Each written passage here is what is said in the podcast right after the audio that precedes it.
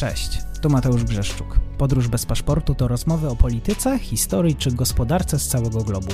Podcast ze świetnymi gośćmi, którzy chcą się podzielić swoją wiedzą. Zapraszam na YouTube, Spotify i inne platformy streamingowe i nie zapomnij o subskrypcji, jeżeli podoba Ci się to, co robię. Od czasu do czasu pozostajemy w granicach kraju. Wtedy zapraszam na wyjątkowy odcinek Podróż po Polsce.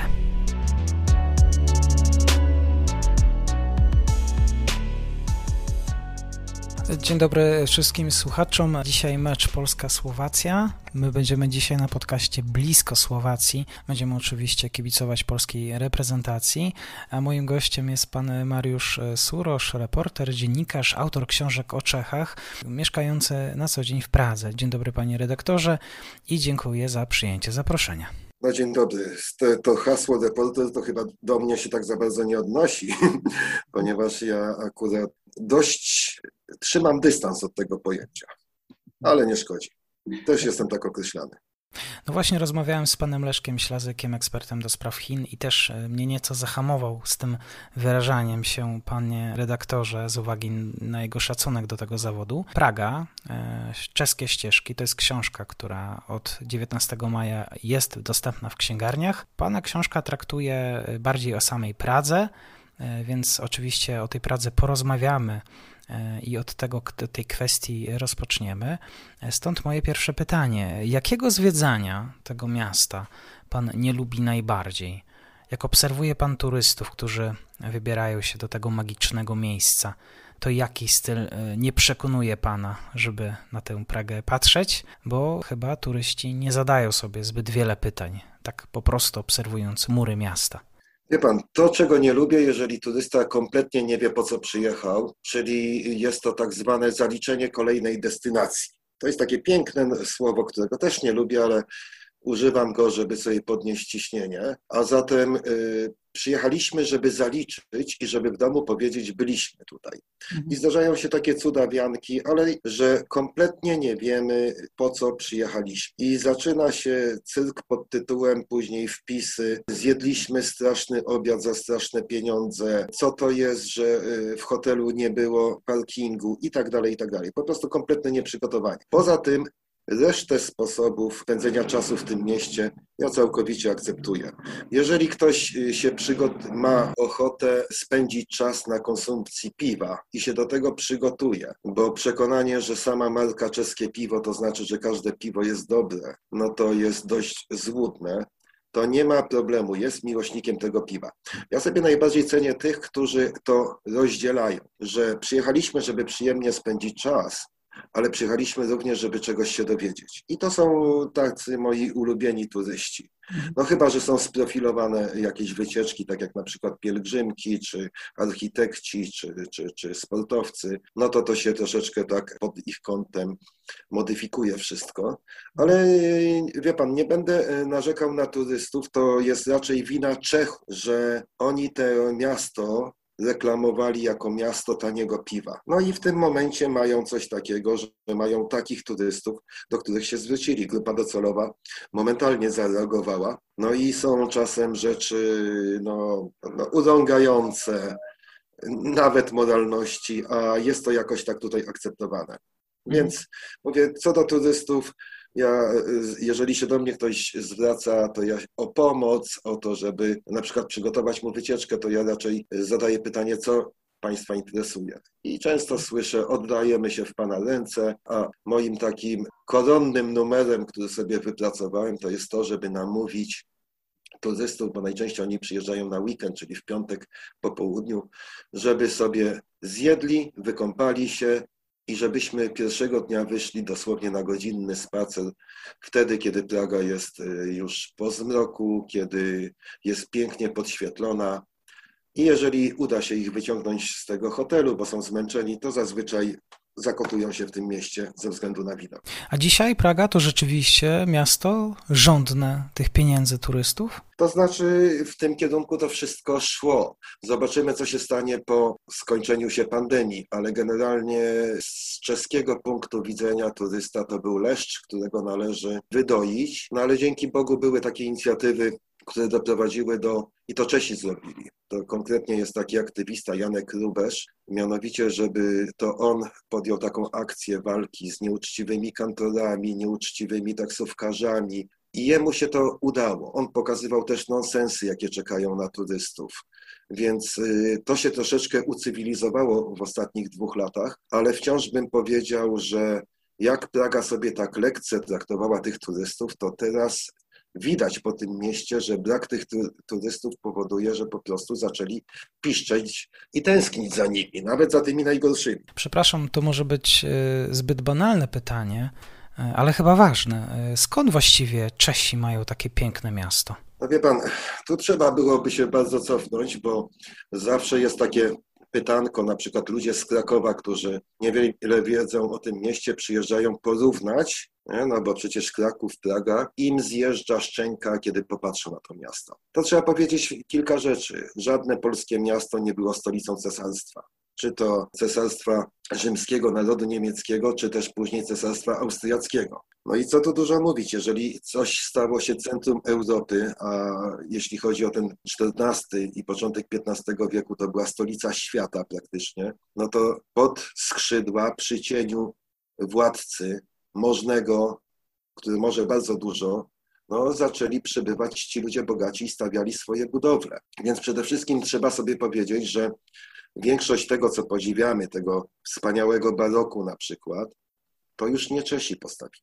To im władcy austriaccy, szlacheckie rody, y, często pochodzenia niemieckiego czy austriackiego, bo to trudno tak jednoznacznie powiedzieć, a Czesi to miasto sobie przejęli. I to jest taki, taki fenomen, gdzie trudno powiedzieć, czy zdarzył się w innym jakimś mieście. To są bardzo skomplikowane dzieje, bo nawet jeśli popatrzymy, to nie są czasy tak dalekie, bo te 70 lat po wojnie jesteśmy, wtedy jeszcze następowało, delikatnie mówiąc, kradzież pewnych elementów tak jak słynny spór z Liechtensteinem, ponieważ na mocy dekretów powojennych Liechtensteinom zabrano przepiękne pałace. Niektóre zostały zwrócone tym rodom, które, że tak powiem, w czasie wojny zachowały się porządnie, czyli stały po stronie czeskiej, nie, kolaborowały, nie kolaborowały i tak dalej.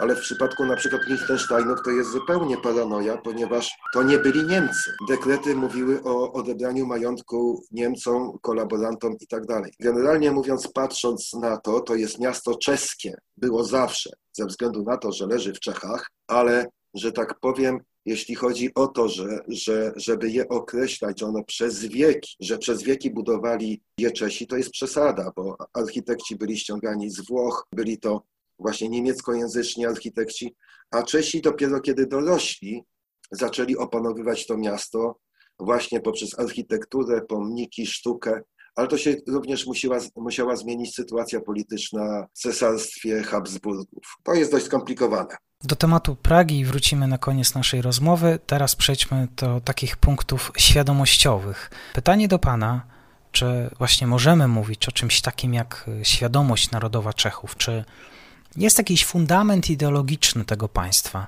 I też do coś, do czego odwołują się Czesi, patrząc na podręczniki szkolne? Wie pan co, to jest bardzo zawiłe, ponieważ e, zawsze jest badanie wśród społeczeństwa pod względem, co sobie najbardziej cenią, co uważają za najważniejsze w swojej historii. Obecnie jest to okres pierwszej republiki, czyli lat 1918-1938. O świadomości czeskiej oczywiście możemy jak najbardziej mówić. To jest, y, wie pan, proces, który się zaczął w XIX wieku, czyli wtedy się kształtowały w Europie nowoczesne narody, to, to dotyczy praktycznie każdego narodu, czy to Niemców, czy, czy, czy Francuzów, czy, czy Polaków, i tak, czy Czechów.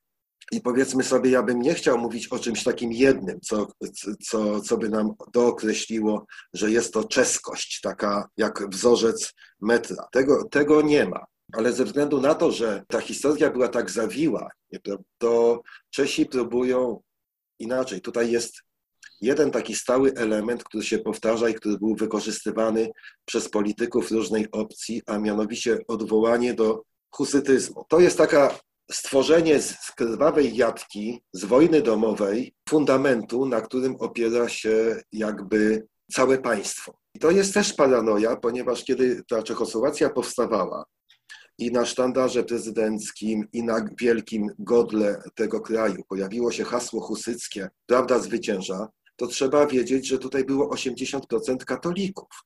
A do tego jeszcze, jeżeli popatrzymy, stworzono sztucznie narodowość czechosłowacką. Dlaczego? Dlatego, że kiedy w 18 roku powstawała Czechosłowacja, to tutaj było najwięcej Czechów, ale później było najwięcej Niemców. Dopiero na trzecim miejscu było 2 miliony Słowaków, czyli praktycznie to państwo powinno się nazywać Czechoniemcy, jeżeli byśmy popatrzyli na narodowość.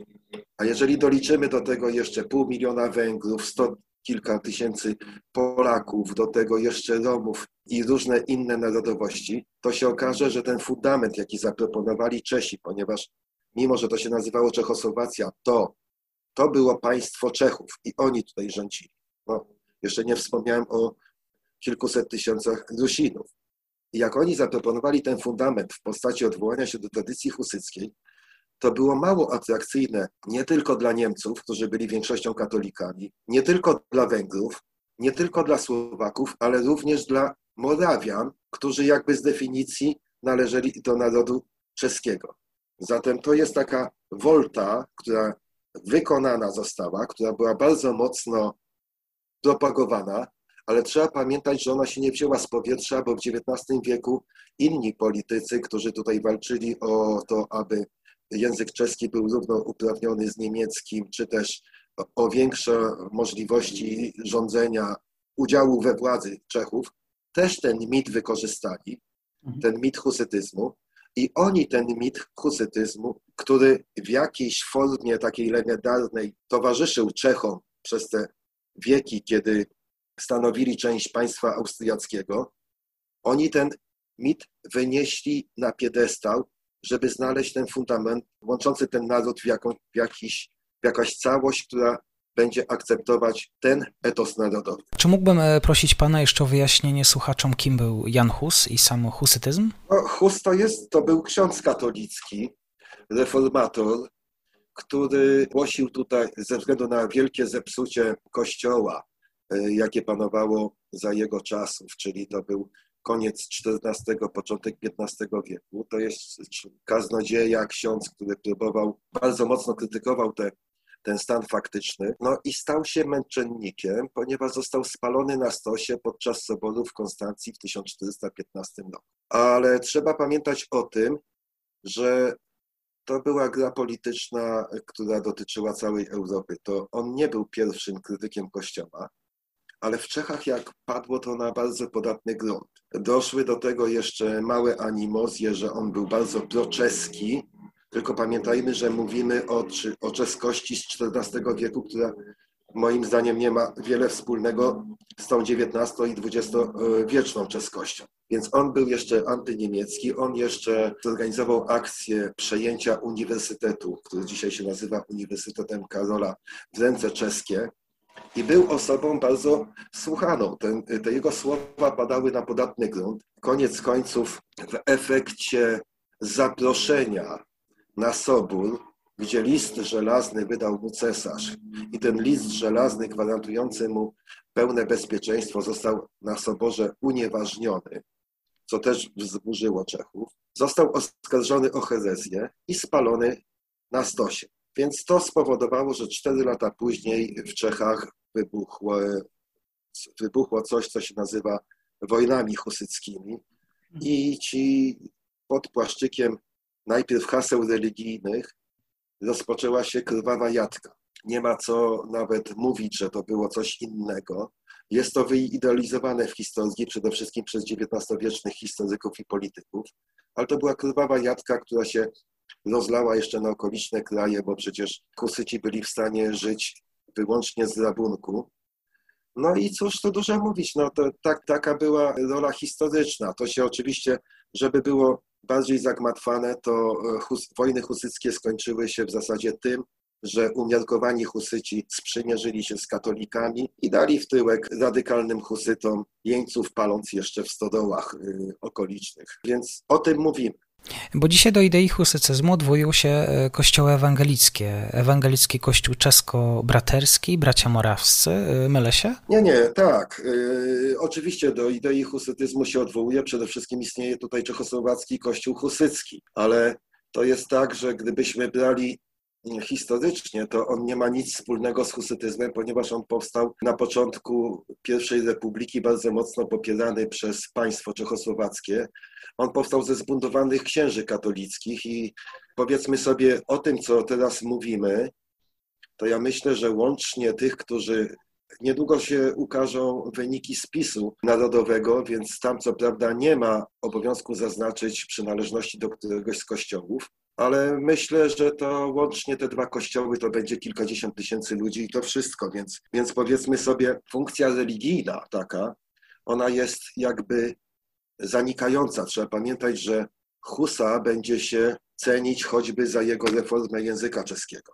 Ale on się stał takim hasłem, gdzie ja mam wrażenie, że Czesi nie bardzo wiedzą już, no to jest tak, jakbyśmy zapytali Polaka na przykład bitwa pod Grunwaldem. Wszyscy wiedzą, ale szczegóły, konsekwencje, mhm. czy to zwycięstwo zostało wykorzystane, co się stało dalej, no to to już jest dla większości zagadką. Mhm. Więc myślę, że podobnie Hus jest takim symbolem, do dzisiaj na tych sztandarach armii czeskiej czy sztandarze prezydenckim są te hasła Prawda zwycięża. On jest obecny w przestrzeni publicznej, bo przecież mamy y, pomniki w wielu, wielu miastach. Jest w przypadku manifestacji, bardzo chętnie się odwołujemy, przynosimy sztandary z kielichem, symbolem husytyzmu, ale ja, ja sobie tak myślę, że to jest taka oczywistość dla Czechów, nad którą bardzo rzadko się y, zastanawiają. Chciałbym jeszcze zapytać o doktrynę czechosłowackiego kościoła husyckiego, bo ona chyba jest dosyć oryginalna, ewoluowała w trakcie ostatnich lat. E, neguje chyba dogmat o Trójcy Świętej, z tego co pamiętam. Czy mogę prosić pana e, o rozszerzenie? To znaczy, jeżeli mówimy o kościele czechosłowackim, husyckim, to w kościele czechosłowackim nie ma aksjomatów. To jest pierwsza rzecz. O wszystkim można dyskutować. To jest kościół, który miał być demokratyczny, czyli czyli, czyli biskupi byli wybierani na Sejmie. Przy każdej parafii była rada, która składała się ze świeckich, a jak głosowano na Sejmie wybór biskupa czy patriarchy, to jest głowa Kościoła Husyckiego, to głosy były rozdzielone w połowie między duchownych i w połowie między laików, czyli ci cywilni członkowie Kościoła mieli prawo do głosu. Jeśli chodzi o obrządek i sakramenty, to jest przejęte z katolicyzmu. Takim nowum powojennym stało się to, że posługę, mogą, posługę kapłańską mogą sprawować kobiety, ale był to tak wielki błąd powołanie tego kościoła i zwłaszcza w kontekście walki z Kościołem katolickim, gdzie prezydent Masaryk, czyli mówimy znowu o okresie międzywojennym, na początku wywołał walkę, że taki rachityczny kościół, który w szczytowym okresie miał milion członków, został bardzo szybko po II wojnie światowej, że tak powiem, zglajszachtowany przez komunistów.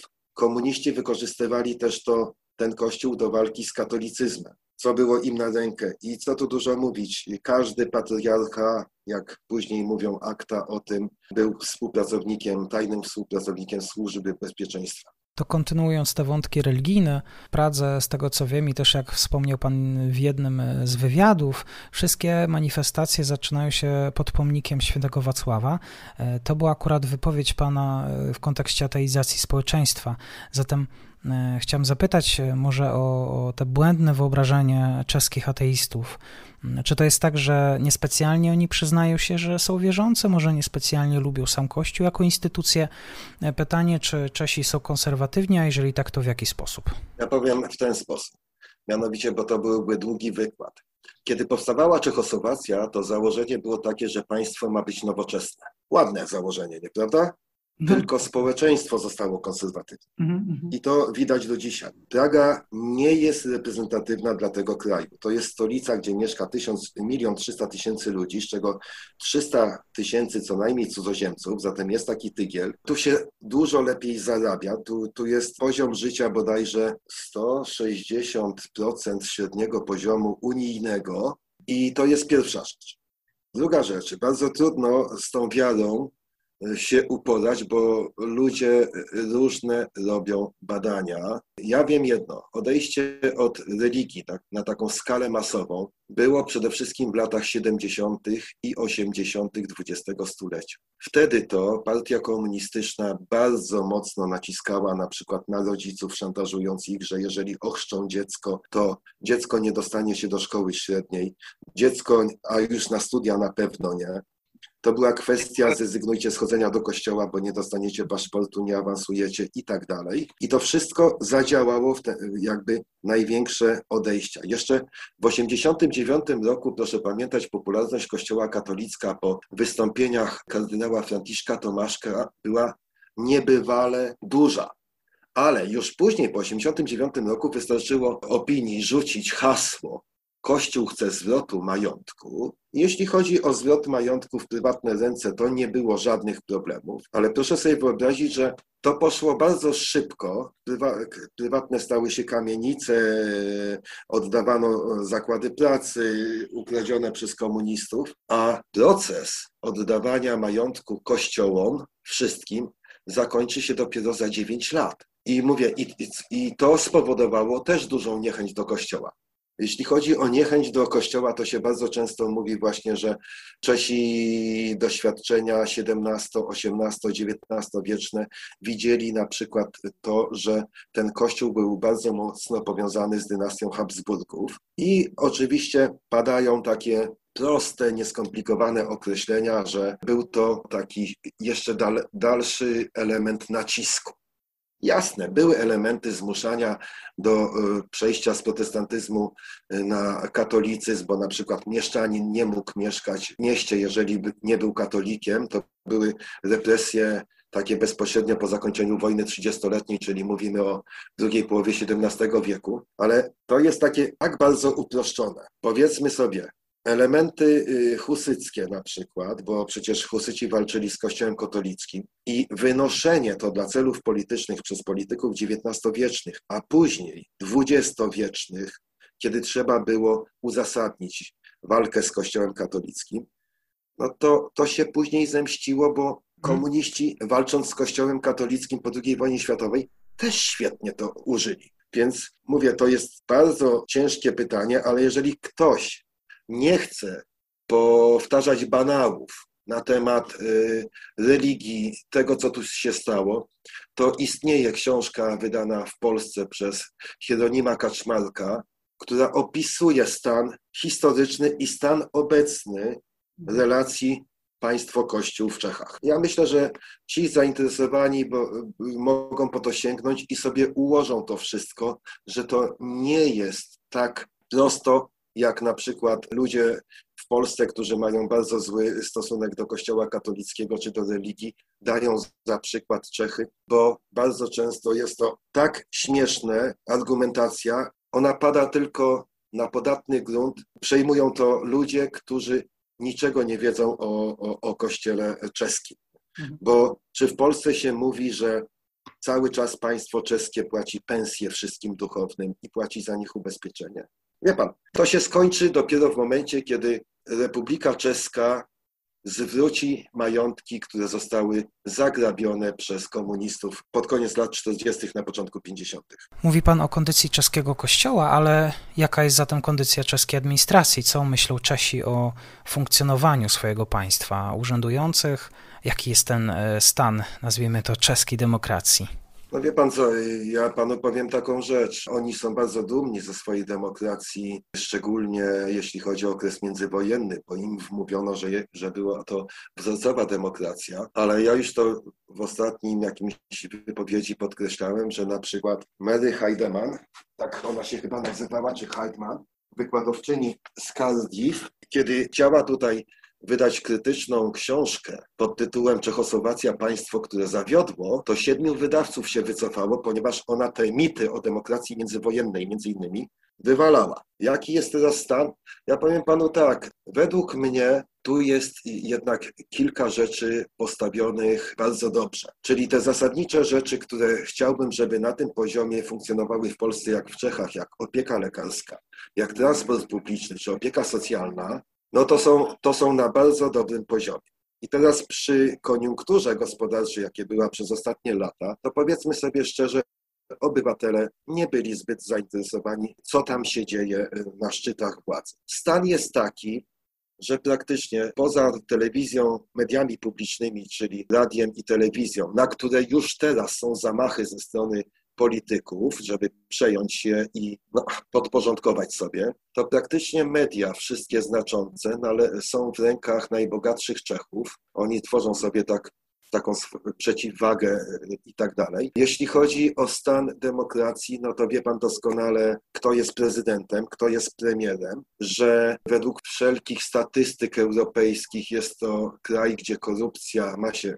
bardzo dobrze, ale tego zwykły obywatel nie odczuwa. No, mieliśmy te wielkie bunty, czyli organizacja Milion Chwilek Milion Chwil dla Demokracji, która słynny wiec na wzgórzu Letna w Pradze, gdzie zebrało się 250 tysięcy Czechów i manifestowało, między innymi stawiając ultimatum, że politycy nie wolno wam sięgnąć po media publiczne. Ale generalnie mówiąc, jest to państwo, jest to społeczeństwo troszeczkę takie, nie chcę powiedzieć leniwe, ale w takim maraźmie ze względu na, dobro, na dobrobyt, jaki tutaj panuje. Więc dopóki da się żyć dopóki służba zdrowia świetnie się ma, bo jest to naprawdę wspaniały poziom, no to nie mamy większych powodów do buntowania. Coś tam się dzieje, ale my na to nie zwracamy uwagi. Oczywiście są takie rzeczy klasyczne, jak ostatnio ta kwestia tego wybuchu, gdzie nagle się do niektórych nagle dociera, że jednak tutaj ten kraj jest bardzo mocno infiltrowany przez Rosjan. Tymczasem każdy, kto się interesuje, wie doskonale, że już kilkanaście lat temu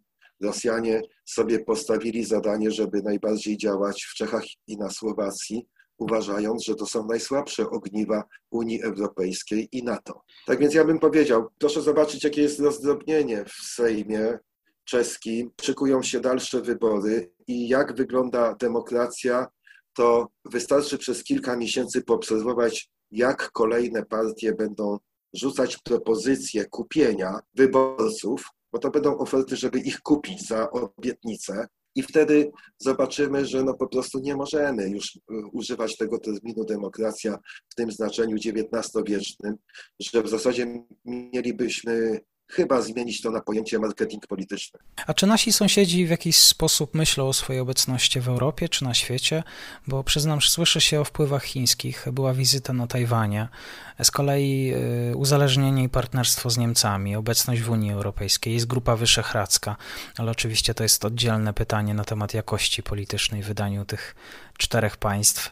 Z innej strony wpływy rosyjskie, wspomniane przez pana wybuch w składzie amunicji i manifestacja pod ambasadą rosyjską. No ale wie pan, ja byłem na tej manifestacji, więc to powiedzmy sobie przy polskich manifestacjach to to był jakiś piknik. To nie była wielka ilość ludzi, przynajmniej wtedy, kiedy ja byłem. A jeśli chodzi o to pytanie, no to ja panu powiem, to jest, według mnie jest to kraj, który nie ma swojej polityki zagranicznej. Druga rzecz, przez wiele, wiele lat i bodajże w zeszłym roku dopiero przy badaniu opinii publicznej okazało się, że po raz pierwszy społeczeństwo czeskie, większość społeczeństwa czeskiego jest za trwaniem w Unii Europejskiej. Pamiętajmy o tym, że eurosceptycyzm tutaj był bardzo mocno podbijany przez byłego prezydenta Wacława Klausa i to padało na, dobrą, na dobry grunt.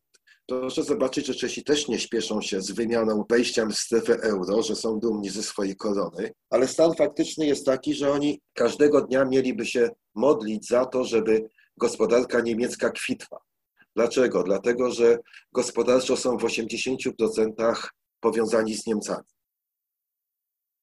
I teraz y, te Chiny to był, no to mówię, największą inwestycją chińską w Czechach to jest Slavia Praga. A rosyjskie wpływy są tak mocne, bo proszę zobaczyć, zrobiono popisówkę, czyli po tym wybuchu wyłączono jedną firmę rosyjską, nie Rosjan, ale jedną firmę rosyjską z przetargu na nową e, elektrownię jądrową. Mhm. Tylko, że oprócz tej jednej tam będzie jeszcze dwadzieścia parę innych rosyjskich, a bardzo często firmy córki tej y, głównej firmy wyłączonej. Powiedzmy sobie dalej, y, będziemy sobie tak się mieszać to, co się podaje na rynek wewnętrzny polityczny, czyli o rezygnujemy z Rosjan, ale de facto dalej są te rozmowy i Rosjanie nie zostali wyłączeni. Proszę zobaczyć ta reakcja na nakaz opuszczenia przez dyplomatów czeskich Moskwy. E, zdecydowana reakcja czeska tych kilku dyplomatów, później nakazanie zmniejszenia stanu mm, w ambasadzie dyplomatów rosyjskich, ale dajemy na to prawie dwa miesiące czasu. No to wie pan, no, to jest zdecydowane działanie. No, brzmi to jak mało zdecydowana reakcja. Tymczasem my wróćmy z wielkiej polityki na nieco przyziemne tematy. Jesteśmy braćmi Słowianami, a jednak jesteśmy tak bardzo różni. Ile dzisiaj wychodzi książek o Czechach w Polsce, a ile książek w Czechach o Polsce? Kto właściwie dzisiaj zajmuje się Czechami? To jest tak. Czesi mieli to szczęście, że na początku mieli ludzi, którzy się zafascynowali Czechami. Ja mówię o latach jeszcze w okresie międzywojennym. I tutaj bardzo często się szybko tłumaczyło czeskie książki, były przyjaźnie, ale dzisiaj stan jest taki, że wie pan, Czechy zrobiły się modne i to z wielu powodów, ale jeśli chodzi o książki, to ja myślę, że książek czeskich autorów w Polsce o literaturze nie wychodzi więcej niż 30 tytułów rocznie i to by należa, należałoby zapytać jeszcze wydawców, jakie one nakłady osiągają. To jest pierwsza rzecz. Druga rzecz, czy wychodzi jakakolwiek książka czeska bez czeskiego grantu? Moim zdaniem nie. To już jest rzadkość. A jeśli chodzi o drugą stronę, to ja śledzę Związek Księgarzy i Wydawców Czeskich, który co roku ogłasza dość precyzyjne y, zestawienie. I proszę sobie wyobrazić, że co roku polskich książek w tłumaczeniu na czeskim wychodzi w Czechach koło setki. A w rekordowym roku, to chyba 2-3 lata temu, było ich 148. To znaczy, że trzytygodniowo polskie książki wychodziły tutaj i zapewniam, że wiele z nich bez jakichkolwiek dofinansowań ze strony polskiej. Mhm. To jest pierwsza rzecz. Kto pisze w Polsce o Czechach? Jeżeli pan chce ten nurt taki popularny, to powiem tak, znów Czesi mają szczęście, że jest kilka osób bardzo mocno nimi zainteresowanych i piszą świetne książki. Tutaj myślę o Aleksandrze Kaczorowskim, tu myślę o Piotrze Majewskim. Dalej, na tej fali, ta fala y, w zasadzie, wie pan, y, Aleksander Kaczorowski w roku 2001, bo to teraz dwudziestolecie, wydał ten praski elementarz, który uważam za jedną z najważniejszych książek. Ale wcześniej był jeszcze Antoni Kroch, ze, swoi, ze, swoją, ze swoim przewodnikiem, takim nieprzewodnikiem. Później Mariusz Szczygieł, wielki sukces z Gotlandem. No później się ukazały moje pepiki i o tych trzech książkach mówi się, że one stanowią taką podstawę, jeśli chodzi o XX wiek w Czechach. Ale są ludzie, którzy, którym się wydaje, że wszystkie rzeczy, które się napisze o Czechach, jakoś się w Polsce sprzedadzą. No i są nieszczęsne tytuły, ja ich nie będę tutaj wymieniał, ale mówię, to co się dzieje w Polsce, y, jeśli chodzi o rynek wydawniczy, bo na przykład y, to chyba kwartalnik jest Topos, cały rok, wydawał tam teksty y, związane z Czechami. To wynika z faktu, że jest kilku ludzi, którzy są zafascynowani tą historią. Tylko popatrzmy, jaki jest odbiór te, tych książek. To znaczy, Polaków się jeszcze jakoś czyta, ale czy tutaj przychodzą czeskie książki historyczne, książki eseistyczne i tak dalej? Nie. Polacy podają swoim rodakom to jakby z drugiej ręki. Ta różnica w Czechach jest taka, że ci Czesi chętnie przekładają te książki na język czeski i wtedy Czesi mogą się zapoznać z tym, co polscy autorzy o nich piszą.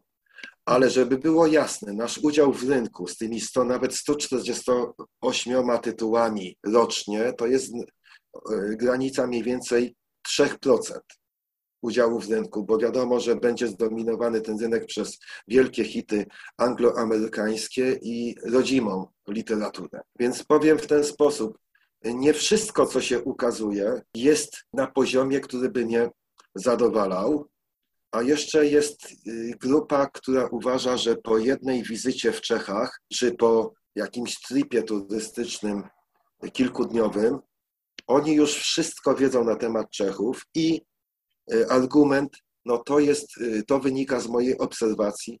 Wie pan, to jest tak, ja, ja dam panu przykład dość drastyczny. Aborcja, nieprawda?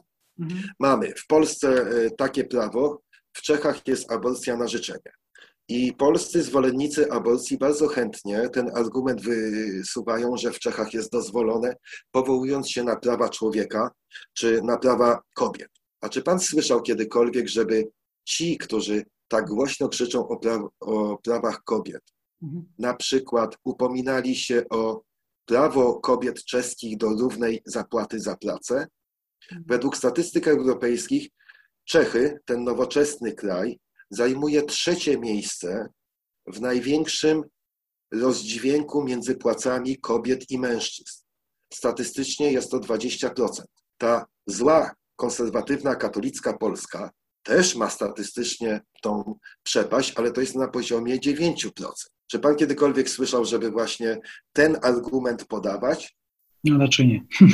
No niech pan, pan się pytał o ten konserwatyzm. Mhm. Czy w Czechach nie jest, w tym tak zwanym nowoczesnym społeczeństwie, nie jest dziwne, że, że y, w Sejmie zasiada 22% y, kobiet, a w Polsce jest to 28%, mhm. że w Czechach nigdy premierem nie była kobieta. Nie było w zasadzie kandydatek na urząd prezydencki. To jest kraj facetów. I o tym przy tych prawach y, człowieka czy prawach kobiet kompletnie Polska, polscy działacze o tym nie wspominają, bo to jest im nie na rękę. I tak jest z wieloma sprawami. Ja bardzo lubię ten kraj, ale uważam, że to, co on ma najcenniejsze, to ma kulturę, która teraz też się troszeczkę spłaszczyła. Tylko jeżeli będziemy uważali, że y, są pewne nazwiska w Polsce bardzo znane, na przykład rzeźbiarz Dawid Czerny, artysta w zasadzie multimedialny to jest, ale czy ktoś śledzi, co, co robi Jarosław Rona, co robi Krzysztof Kintera i wielu, wielu innych?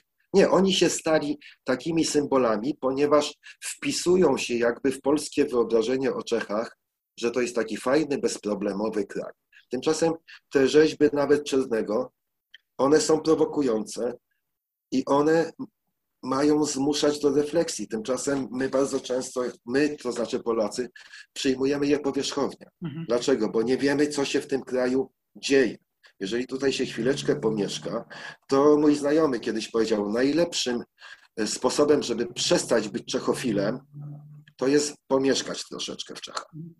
To tak na zakończenie, gdyby ktoś zdecydował się jednak w te wakacje do Pragi pojechać, do czego bardzo zachęcam, to od jakiego miejsca należałoby Pana zdaniem rozpocząć tego typu wędrówkę? Niech Pan pamięta jeszcze jedno, że mówimy o Pradze, ja już tutaj zaznaczyłem, że Praga to nie są Czechy, ale hmm. najważniejsze wszystkie idee na ten kraj rozlewały się hmm. stąd, tutaj powstawały.